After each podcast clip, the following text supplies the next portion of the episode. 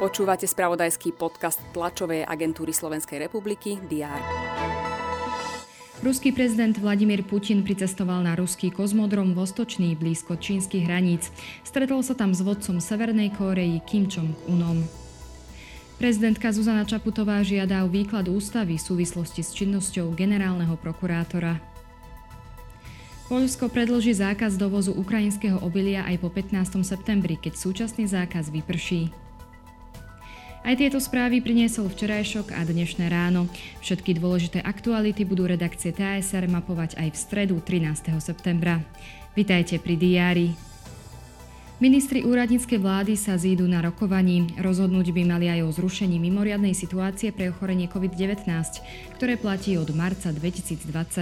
Skončiť by sa mala od piatka. Prezidentka Zuzana Čaputová vymenuje nových profesorov vysokých škôl. Do predbežného užívania spustia v Bratislave zrekonštruovanú a rozšírenú Harmincovú ulicu v Dúbravke. Premena dvojpruhovej komunikácie na štvorpruhovú sa začala v lete 2022. Košické letisko predstaví príchod nového leteckého prepravcu. V Štrásburgu pokračuje plenárne zasadnutie Európskeho parlamentu. Predsednička Európskej komisie Uršula von der Leyenová bude hovoriť o stave únie pred budúcoročnými eurovoľbami.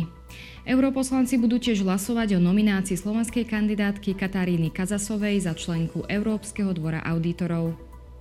Mierový vyslanec pápeža Františka kardinál Mateo Cupi začína návštevu Číny. Dnes sa začína 67. ročník medzinárodných cyklistických pretekov okolo Slovenska. V prvej etape štartujú pretekári v Košiciach. Streda bude na Slovensku prevažne oblačná, na západe môžu byť miestami prehánky alebo búrky. Teploty sa vyšplhajú na 26 až 31 stupňov.